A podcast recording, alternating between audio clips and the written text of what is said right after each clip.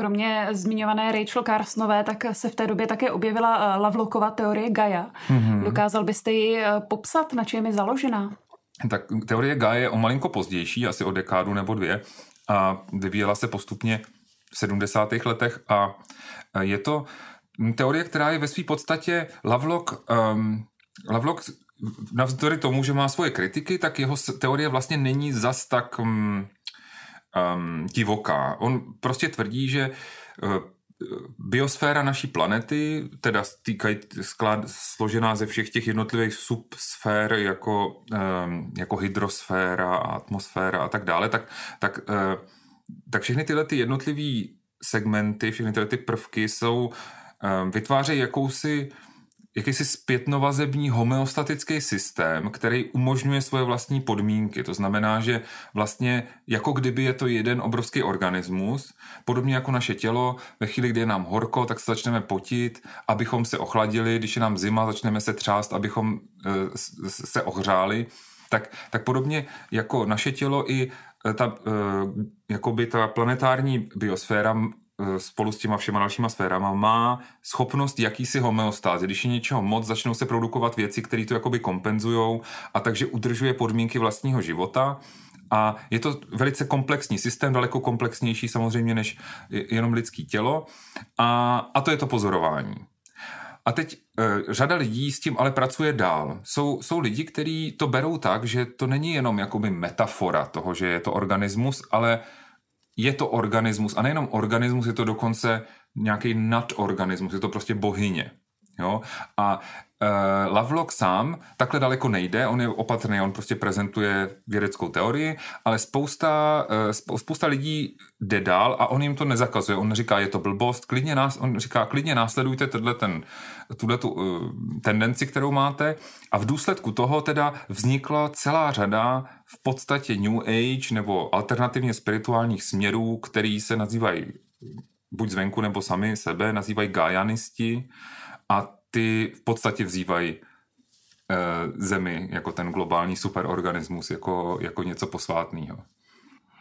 Když jste zmiňoval ten rok 1000, tak středověcí kazatelé často právě prorokovali konec toho světa, a když pak nenastal, tak se ten hněv lidí obrátil proti nim. Nestojí podle vás v současnosti vědci před podobnou výzvou, když právě prorokují různé změny a katastrofy, které nakonec nenastanou nebo nenastanou v takovém měřítku, že se pak hněv lidí obrátí proti nim, nebo že jim lidé nebudou potom věřit? No, to je těžká úloha.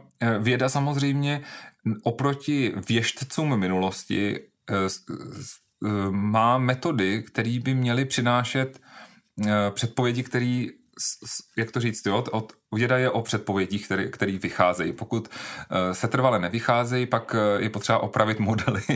A tady v tom případě je tam spíš to napětí, já se domnívám, spíš to napětí toho, že řada těch procesů, o kterých tady mluvíme, mají daleko delší časový horizonty, a nás jednak naše vrozená mytologie, ale i ta prezentovaná třeba nacházíme velké množství apokalyptických obrazů, dneska už tolik lidí nečte Bibli, ale nacházíme to v popkultuře.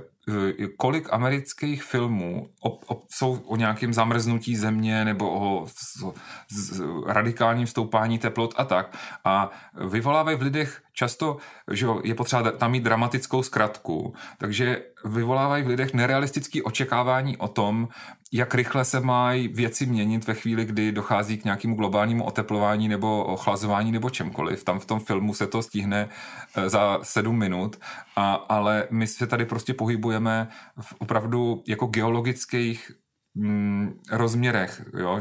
Že prostě je možný, že skutečně teďka stoupáme radikální nebo ne, je to možný, to nám ukazují naše jako měření, že stoupáme radikálně, ta teplota stoupá, ale my jsme fakt mravenečci jakoby na tom obřím organismu Gáji a zápasíme o tomu porozumět, jestli do jaký míry přesně se na tom podílíme, jestli tomu vůbec dokážeme zastavit, jestli to je v našich silách.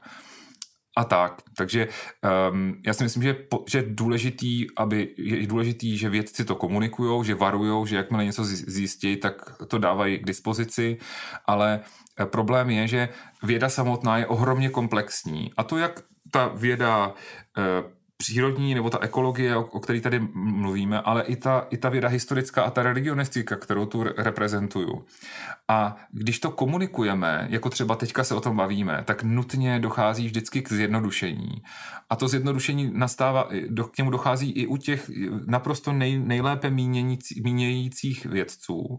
Oni pokud chtějí být slyšet, tak musí použít narrativ, který je účinný, který s lidma hejbe a v tu chvíli vytváří mýtus. I kdyby ten mýtus byl poskládaný z reálných dat, tak ten emocionální náboj, který k tomu dají, tak to posune na trochu jinou rovinu. Už to není chladné vědecké zhodnocení dat a zcela racionální chladné dovození nějakých důsledků, ale je to dramatický narrativ a v tu chvíli se pohybujeme na poli sociálního mýtu. A já, když říkám mýtus, tak tím nemyslím, že to je lež, ale myslím, že to je silný, emocema nabitý, existenciálně významný vyprávění, který dává člověku orientaci ve světě. Jo, čili z tohleto hlediska my se všichni dopouštíme mýtu, včetně mýho hovoru teď. Je to nějaká forma zjednodušení. Když zmiňujete právě ty mýty, tak mě zaujalo, že jste s kolegy založil badatelskou skupinu pro výzkum konspiračních teorií a ve vašem týmu je například antropoložka, politolog, jazykovědec nebo i další religionisté. Snažíte se tedy rozklíčovávat ty konspirace nějak společně mezioborově? Je to tak, skutečně. My jsme měli vlastně docela dlouhou sérii vzájemných přednášek, kdy jsme si vzájemně vysvětlovali svoje pozice, učili jsme se, studovali jsme díla těch ostatních a je to nesmírně poučná záležitost. Prostě říká se tomu, že interdisciplinarita, teda že člověk si sahá do různých disciplín a v případě takových jevů, jako jsou konspirační teorie, to opravdu jinak nejde. Je tam aspekt, že funguje to nějak v kontextu sociálních sítí, takže je k tomu potřeba ta digitální antropologie, funguje to nějak, týká se to nějak lidský psychologie, lidský společnosti, politiky, obrazy, které se tam vyskytují, jsou často náboženský a tak dále, a tak dále. Folklor je to často jsou to takový jako hoaxy, memy a tak, takže to připomíná různý lidový tradice. Dnešní internet je vlastně taková jedna velká propojená vesnice, kde každý je tvůrce, každý si povídá ve svojí krčmě svoje vlastní názory a ty se pak šířej a ta dynamika toho je fakt spletitá a ani naše skupina nedohlídne tu plnou komplexitu toho, jak to funguje. No. Vy tam právě zmiňujete, že právě konspirační teorie se v něčem podobají těm starověkým mýtům, tak jakým způsobem? Podobají se, no tak... Podobají se v tom, že mýty, jejich mytologie je způsob, jak odpovědět na základní otázky, na které věda třeba často ani odpovědět neumí.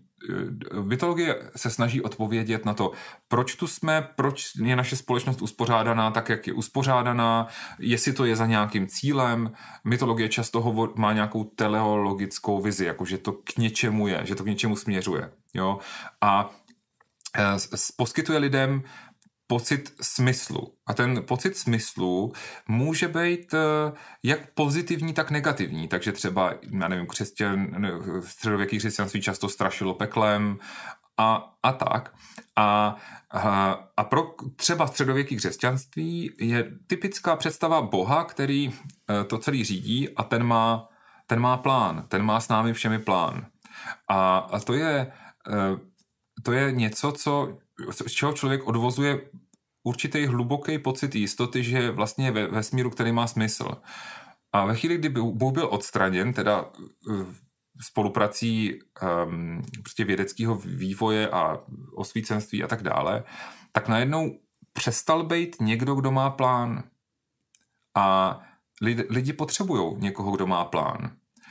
Takže a teď spolu se složitýma společenskýma dynamikama, kdy například taky zmizely monarchie, společnost začala být řízená demokraticky, což je daleko složitější, komplexnější proces, spoustou zákulisních jednání a tak dále, čili lidi nemají ono to možná jako není o tolik složitější jako ten aparát toho království, ale na vršku chybí ta jedna pevná postava, podobně jako ten bůh v náboženství, tak tam chybí ta jedna zodpovědná osoba, tam se střídají volení zástupci a lidi